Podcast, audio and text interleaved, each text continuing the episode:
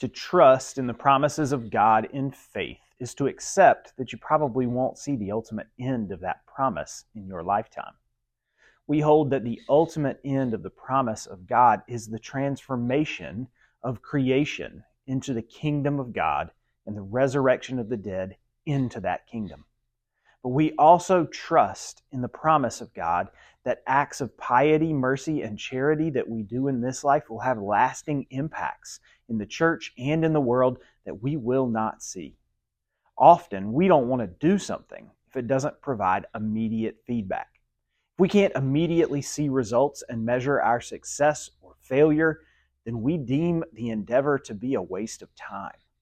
But in the life of faith, Scripture calls us to think generationally instead of immediately. Abraham had this view, as did the writer of Hebrews.